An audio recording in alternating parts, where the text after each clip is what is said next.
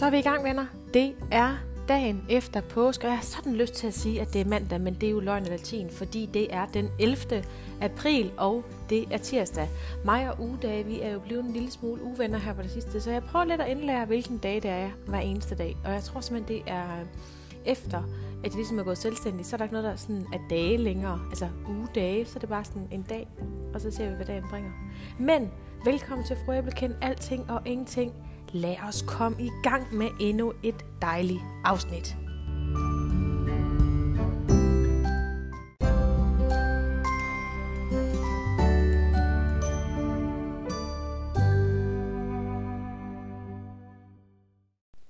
Så er det ligesom øh, dagen efter dagen, og velkommen tilbage alle sammen. Jeg håber virkelig, at I har nyt påsken.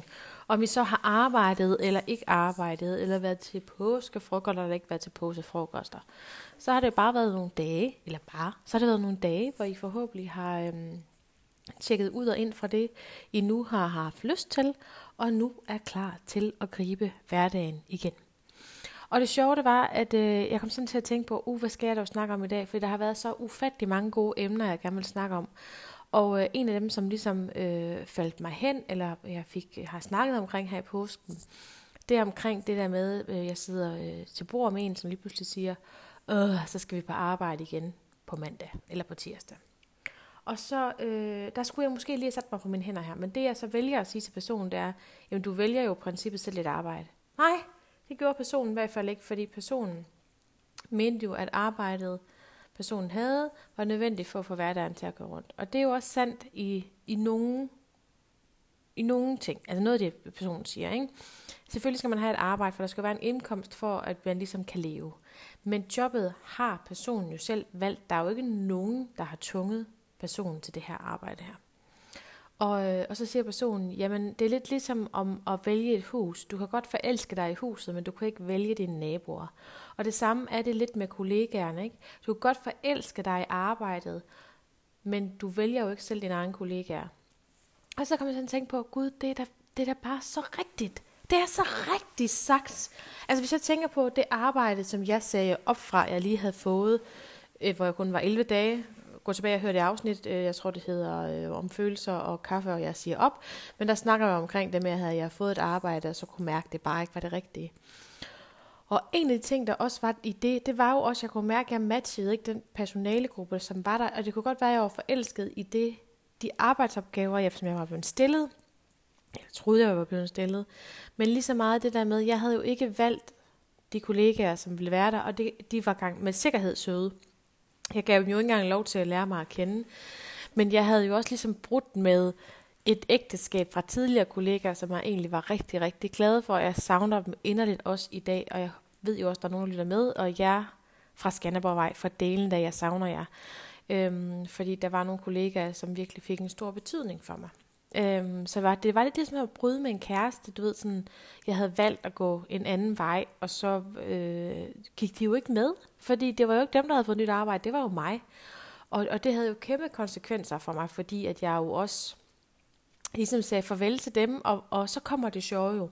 Er man så bare kollegaer, altså dem, du bruger 8 timer med om dagen, du bruger nærmest mere tid med dine kollegaer, end du gør med din mand eller hustru derhjemme, men, eller følger de med, og øh, nogen er fulgt med. Nogen ses jeg jo stadig med at drikke kaffe med, hvilket jeg er dybt taknemmelig for, og andre var jo bare kollegaer. Og det er jo fantastisk. Vi havde bare, jeg havde den bedste snak med, med, med, med, med vedkommende, jeg sad med at snakke, fordi vi snakkede lige omkring det der med, hvad er arbejde for en? Øh, arbejder for, man, fordi man har et mindset, hvor man ligesom siger, at det er nødvendigt for, at jeg kan overleve, for at jeg kan få de ting, jeg gerne vil, eller arbejder, fordi jeg har et arbejde, som jeg virkelig holder af. Og øhm, det var bare mega interessant, fordi at, at mange gange, så tror jeg, det handler omkring, hvad man skolede med fra ens barndom af. Og jeg er jo skolet med, at, øhm, at man skal yde for at nyde. Øhm, og det har været ekstremt svært for mig, at jamen, det kan være, at det kun er nødvendigt for mig at arbejde to gange på en uge for at have min månedsløn. Altså, eller det kan være nok for mig at arbejde 14 dage ud af 4 uger for at have min månedsløn. Så det der med, at man lige pludselig har tid, og så ikke skulle skamme sig Altså det der med, at man sådan tænker, åh oh, nej, nu har jeg en time, hvor jeg ikke skal lave noget. Nu skal jeg finde på noget at lave, for jeg skulle kunne yde for at nyde. Den har virkelig, virkelig sat dybt, dybt i mig. Og jeg og prøver sådan for eksempel at skole Mira i det der med at, sådan ligesom at sige til hende, jamen når man har lavet det, man ligesom er blevet bestilt til, så har man jo sin altså egen tid inden, så kan man arbejde videre på en anden opgave eller finde på noget andet. Men i bund og grund, så har man jo løst sin opgave. Og for nogen, så vil det jo tage for eksempel tre timer at opløse, eller løse den her opgave her, og for andre vil det måske kun tage en time. Jeg stod også lige, eller på vej hjem, jeg har jo, øh, nu springer jeg lige en lille smule i det, jeg var lige til møde med Bakkenbergs inde i Aarhus, og kører hjem med og ringer op og snakker med en veninde, hvor vi så snakker omkring, at hun skal have nyt arbejde nu her. Og der kunne hun se, at hun havde en introdag, hvor hun skulle lave, altså hun skulle klippe en film. Og så griner vi sådan lidt, hvor hun så siger, at det tager sgu da ikke en hel dag. Altså, og jeg er sådan, nej, men du skal huske på, den person, der har bestilt til det, ved ikke, hvor lang tid det tager. Men at du bliver bestilt til en opgave. Øh, personen har sat 8 timer af til opgaven, og for dig tager det måske halvandet. Men så er opgaven løst, så skal man jo ikke have dårlig samvittighed over, at man så har 6,5 time yderligere, hvor man så tænker, hvad fanden skal jeg så lave? Fordi der skal nok komme noget, men det er det der med, en opgave skal ikke ekstem, altså, sættes på tid, fordi det er lige så meget værdien i sidste ende, der tæller. Så om du har brugt 6 timer på det, eller om du har brugt halvanden time på det, så er det jo det, der kommer ud i den sidste ende. Altså værdien i det, hvad giver det af værdien for det mennesket i den anden ende? Og så tror jeg også, man er nødt til at tænke på de her altså arbejdsopgaver generelt. Så tror jeg også, det er, sådan jeg skal tænke på mig selv, for jeg har jo godt nogle gange siddet og tænkt, okay, nu har jeg sendt de mails ud, jeg skulle, jeg har svaret dem, jeg skulle, jeg har snakket med dem, jeg skulle, øh, nu skal der ske noget mere. Altså jeg er nødt til at lære at monitorere den der energi, at det er okay, at jeg faktisk måske lige har en time eller tre eller fem, hvor jeg ikke har noget at lave, hvor jeg så kan gå og trille tommelfinger, eller hvad nu jeg har lyst til. Men det der med, at man, at jeg skal huske på, at værdi er ikke nødvendigvis tiden. Værdien er det, at min opgave skal give, det er jo det, det giver i sidste ende. Hvad står der på bundlinjen, ikke? Og nogle gange kan man jo så tænke, jamen man kan godt være skide hurtig til en opgave og gøre det mega godt, man kan også være rigtig god til en opgave og gøre det rigtig dårligt. Det er jo øh, dem, der ligesom har bestilt opgaven i sidste ende, der skal lave den vurdering. Men det var bare en mega spændende samtale, fordi jeg egentlig kom til at tænke på det der, hvad er et arbejde egentlig for en? Øh, Mira går jo, vores datter går meget op i for tiden, sådan, hvad hun skal være, når hun bliver stor. Og vi bliver ved med at sige til hende, det skal du ikke beslutte dig for nu. Og, og, og det er også mere fordi, at hun i løbet af en dag kan nå at have fem forskellige jobtitler. Så vil hun være dyrlæge, så vil hun være læge, så vil hun være øh, brandmand. Eller ikke brandmand, brandkvinde, som hun siger, det er meget hyggeligt. Og politikvinde. Og så vil hun også godt lige være skilærer, og sådan, så hun har mange idéer omkring det. Og så spurgte hun øh, min mand Michael, så spurgte hun sådan, far, øh, hvornår fandt du ud af, hvad du gerne ville? Og så svarede han bare så fint, hvor han sagde, ved du hvad skat, det fandt jeg først ud af for to og et halvt år siden. Åh, siger hun så, det var du længe om. Og han siger, jeg har jo haft uddannelse, jeg har haft jobs, men jeg har først fået et arbejde for to og et halvt år siden, som gør mig glad. Og det, er, det var, da jeg valgte at blive selvstændig og blive min egen chef. Og det er jo bare øh, så skønt at se Mira stå og kigge på ham og bare sådan, wow. Og det er jo også det, som, han er jo også en, en inspiration til mig, fordi jeg er jo sådan, jeg skal også lykkes i det her. Jeg skal også lykkes i det at være min egen chef, for jeg kan mærke, at jeg har det rigtig godt i det.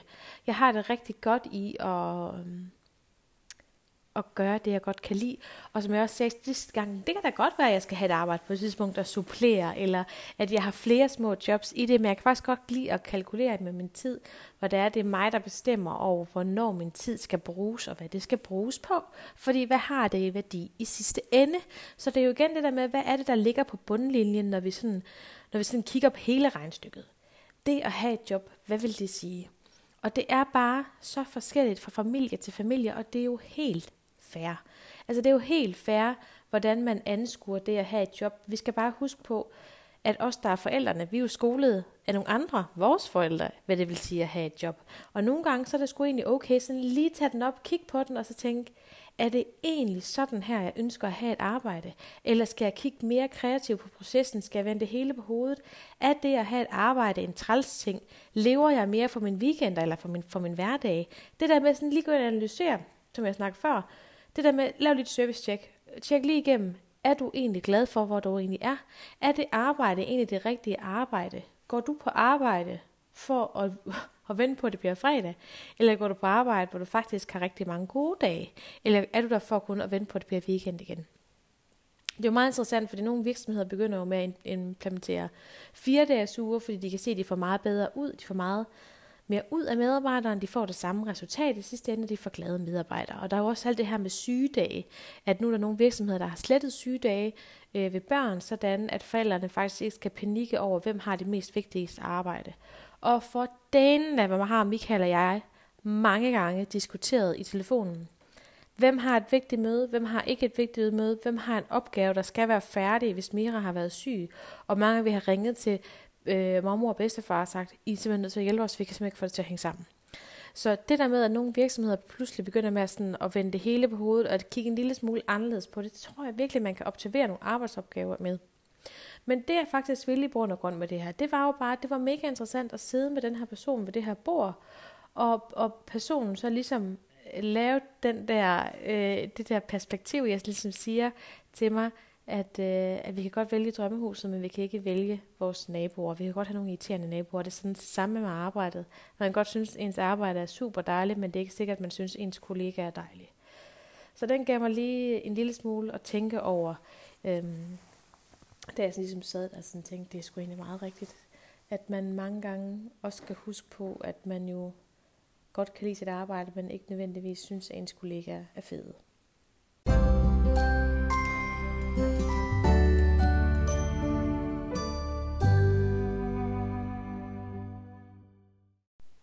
Jeg har fuldstændig glemt min kaffe. Den skal jeg altså lige have skænket mig, fordi at det jo er en stor del af det, når jeg indsidder og indspiller min podcast, det er jo, at jeg også lige får en god kop kaffe til.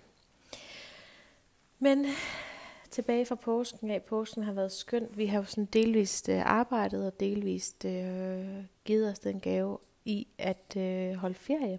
Eller i hvert fald bare lige værne omkring det at være familie.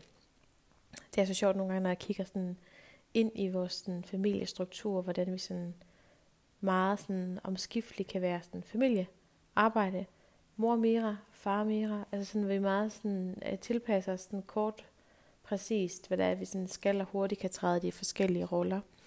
Øhm, jeg har det jo bedst med, at vi sådan holder strukturen. Jeg er ikke sådan super god til, hvis der er nogen, der får sådan en øh, spontan idé, og her, og det er selvfølgelig Michael, der nogle gange, hvor hans ADHD lige spasser ud, og så får han lige en god idé, hvor han ligesom synes, at nu skal han lige gøre et eller andet, som jeg ikke lige synes, der passer ind i den aftale, vi sådan har. Men jeg tror sådan generelt, det egentlig bare er sådan, er familiestruktur i sådan generelt. Sådan, jeg tænker også, der er andre sådan, oplever i, hvis man har aftalt noget, og nogen kommer så og bryder den aftale, man ligesom har, eller den struktur, man har lavet, så kan man godt blive sådan lidt, ah, for helvede altså.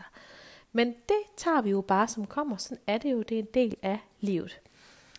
Ja, øh, jeg prøver virkelig her for tiden at øh, tænke positivt omkring en masse ting. Nu banker Svend på. Banke, banke på. Jeg lukker ham lige ind, den lille dreng. Det er jo næsten, det er jo nærmest helt... Øh, helt forkert, hvis jeg ikke snakker omkring Svend i en, post, i en podcast. Vil du ind? Eller skal du bare stå og være pæn uden for vinduerne? Du skal bare stå og være pæn. Skal du ind? Så lukker jeg altså lige døren igen. Det er en lille smule koldt. Lukker døren igen her. Nu banker jeg nok på lige om lidt igen. Det er så sjovt. Uanset gang jeg sådan, øh, snakker i telefon eller laver de her podcast-afsnit, så er han meget ops på, hvor jeg er henne i huset. Om jeg er tæt på ham eller ikke tæt på ham. Den skøre dreng. Noget helt andet er, venner, prøv her.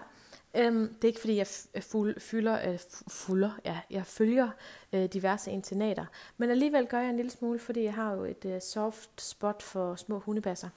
Og øhm, der er jo lige alle de her corona-hunde her.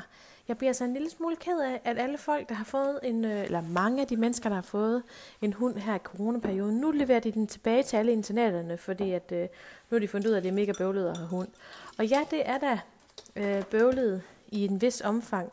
Men, men altså, hvis man har sagt ja til at få en hund, man kan da ikke, man kan ikke bare sådan, øh, jeg laver lige kaffe, nu larmer det lige, man kan ikke bare sådan øh, få dem væk igen, altså. Ligesom om, når nu er, nu er verden, og verden åben igen, så har man ikke tid til at tage hund, eller få hund. Og, og det skal man altså bare huske, det der med, at når man får en hund, så er det altså ligesom at have fået et barn. De skal både til dyrlæge, og de skal have mad, og de skal have klippet negle, og i bad, og ja, sådan er vi i hvert fald hjemme ved os. Og, øh, og når vi er på ferie, så skal han selvfølgelig også på ferie et eller andet sted. Han kan jo ikke tage med os på Sydpå, eller med, øh, når vi er på skiferie. Men han skal jo i hvert fald et godt sted hen. Og heldigvis, så har vi både mine forældre, men vi har faktisk også øh, vores naboer, lever på den anden side. De er mega søde, eller vores genboer. Der bor sådan en ældre par over, som også er hundeejere, eller tidligere hundeejere. De har desværre lige mistet deres øh, gamle hund igennem 14 år.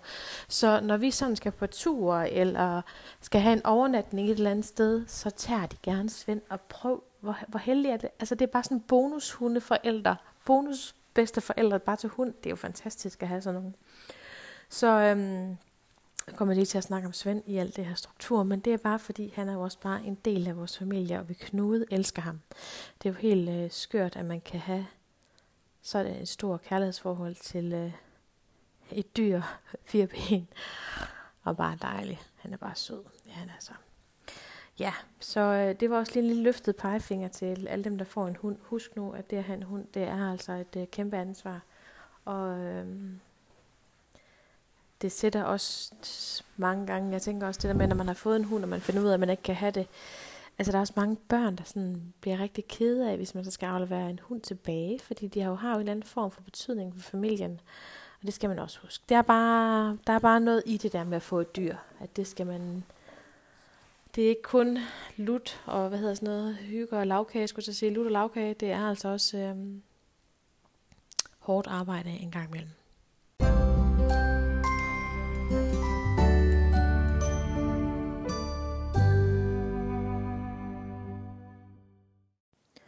Og så var jeg jo til bryllup, eller vi var til bryllup. Min søster og svoger blev øh, gift, eller gift og gift, de, blev, øh, de holdt festen. De blev gift for seks år siden og lovede os alle sammen en fest. Så gik der en fødsel i gang, og så gik der noget corona i gang, og så står vi her seks år senere, og så kom festen.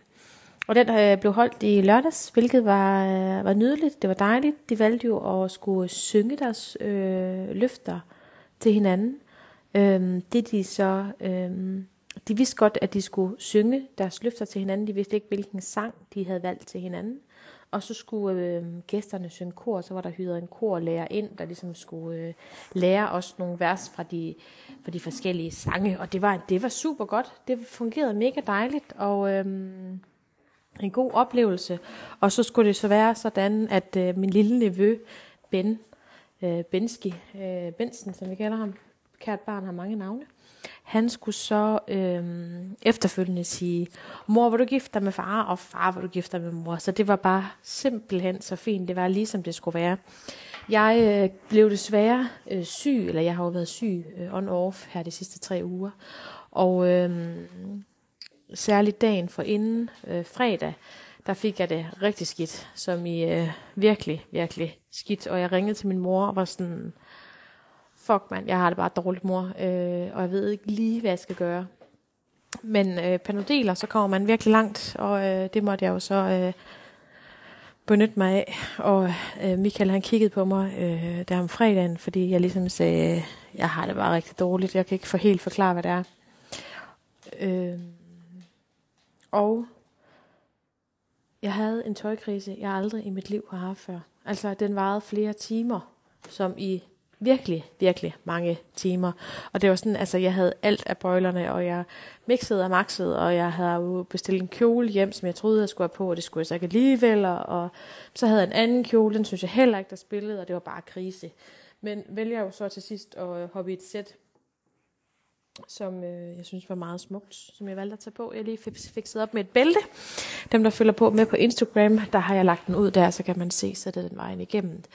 Øh, det jeg så lige skal lære, det er, når jeg nogle gange tager noget på, så er der nogen, der synes, det er mega smart, og også gerne vil have det, og så var der desværre udsolgt. Øh, men der er nogen, der har så fundet det andre steder på nettet, det var rigtig dejligt. Og for at følge op med det, med det kære sygdoms PIS, så er det jo sådan, at øh, vi har øh, brystkræft i vores familie. Og øh, både mig og min søster har jo ligesom fået at vide, at vi skal være ops på det her. Og øh, det, det egentlig handler omkring, det handler omkring, at øh, jeg har fundet en øh, knude i mit bryst. Og øh, vi er sikre på, og lægen har undersøgt det flere gange, at det bare er en altså sådan en mælkekirtel, der ligesom hæver op. Men jeg er i dag langt om længe øh, blevet indstillet til sådan en kraftpakke, hvor jeg skal have undersøgt begge mine bryster. bryster. Øh, og der er, øh, der er ikke noget. Men, og det, jeg bliver nødt til at sige det på den måde. Der er ikke noget, men jeg er glad for, at vi har et system, hvor det ligesom bliver tjekket. Men når man så prøver at opstarte en virksomhed, og samtidig med skal se igennem sådan en kraftpakke, øh, så, så det, jeg tror, det er det, min sygdom handler omkring, som jeg sagde. Jeg tror ikke, det er, det er ikke noget, der smitter, for jeg ved ikke, hvad det handler omkring. Det handler omkring tanker, jeg sætter i min krop. Og øh, de tanker skal jeg lige have styr på. Altså, der er jo ikke noget farligt i det her. Jeg har, jo op, jeg har fundet en knude, og nu har jeg fået det tjekket. Jeg skulle lige sparke i røven et par gange, fordi jeg, øh, jeg er pisse dårlig til sådan noget der. Og, og jeg har også været rigtig meget i tvivl omkring, om jeg skulle snakke højt omkring det. Fordi hvis det ikke er noget, så er det ikke noget. Men jeg kan lige så godt inddrage jer i det, fordi mm, det, altså, det, skal jeg, det skal jo tjekkes for delen. Altså. Så øh, jeg har i dag langt om længe fået tjekket begge mine bryster med lægen, og er nu videre sendt til hospitalet til sådan en mammografi og sådan en øh, hvad hedder sådan noget, ultralydskyld, øh, øh, lydstudelut, og hvor de skal mærke og kigge og sådan noget. Og lægen var rigtig sød og var sådan, har jeg er næsten sikker på, at der ikke er noget, men kvæg I har det familien, så vil jeg rigtig gerne have, at vi får tjekket dig. Øh, og jeg ved jo godt, at jeg skal gå til kontroller en gang imellem. Men nu gør jeg det, og så håber vi ikke på, at øh, skal vi ikke bare håbe på, at der ikke er noget, så nu har jeg brug for, at I alle sammen, I sender en masse energi på mig, til mig, i at øh, og tænker, der er ingenting.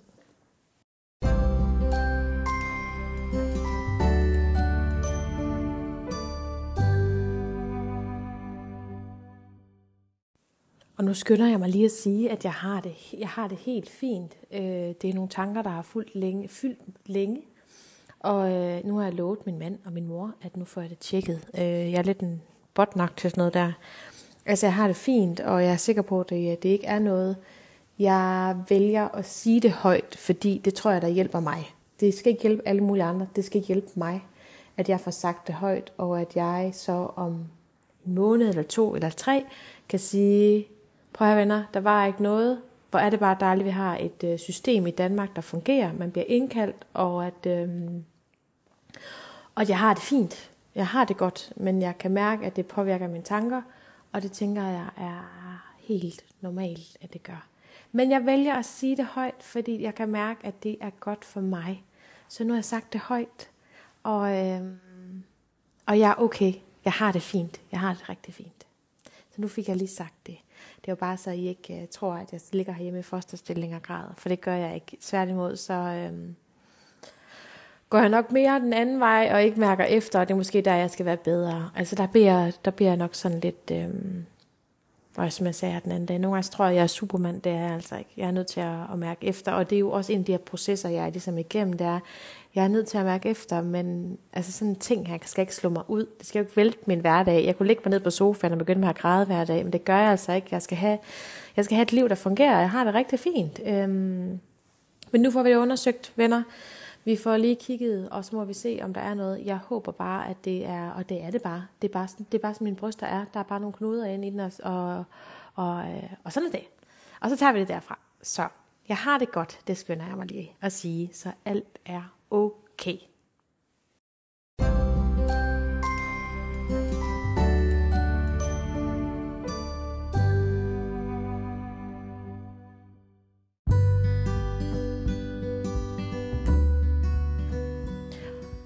Nå, mine damer og herrer, vi nåede igennem fru Æblekind alting og ingenting, og hvilket afsnit det blev, var.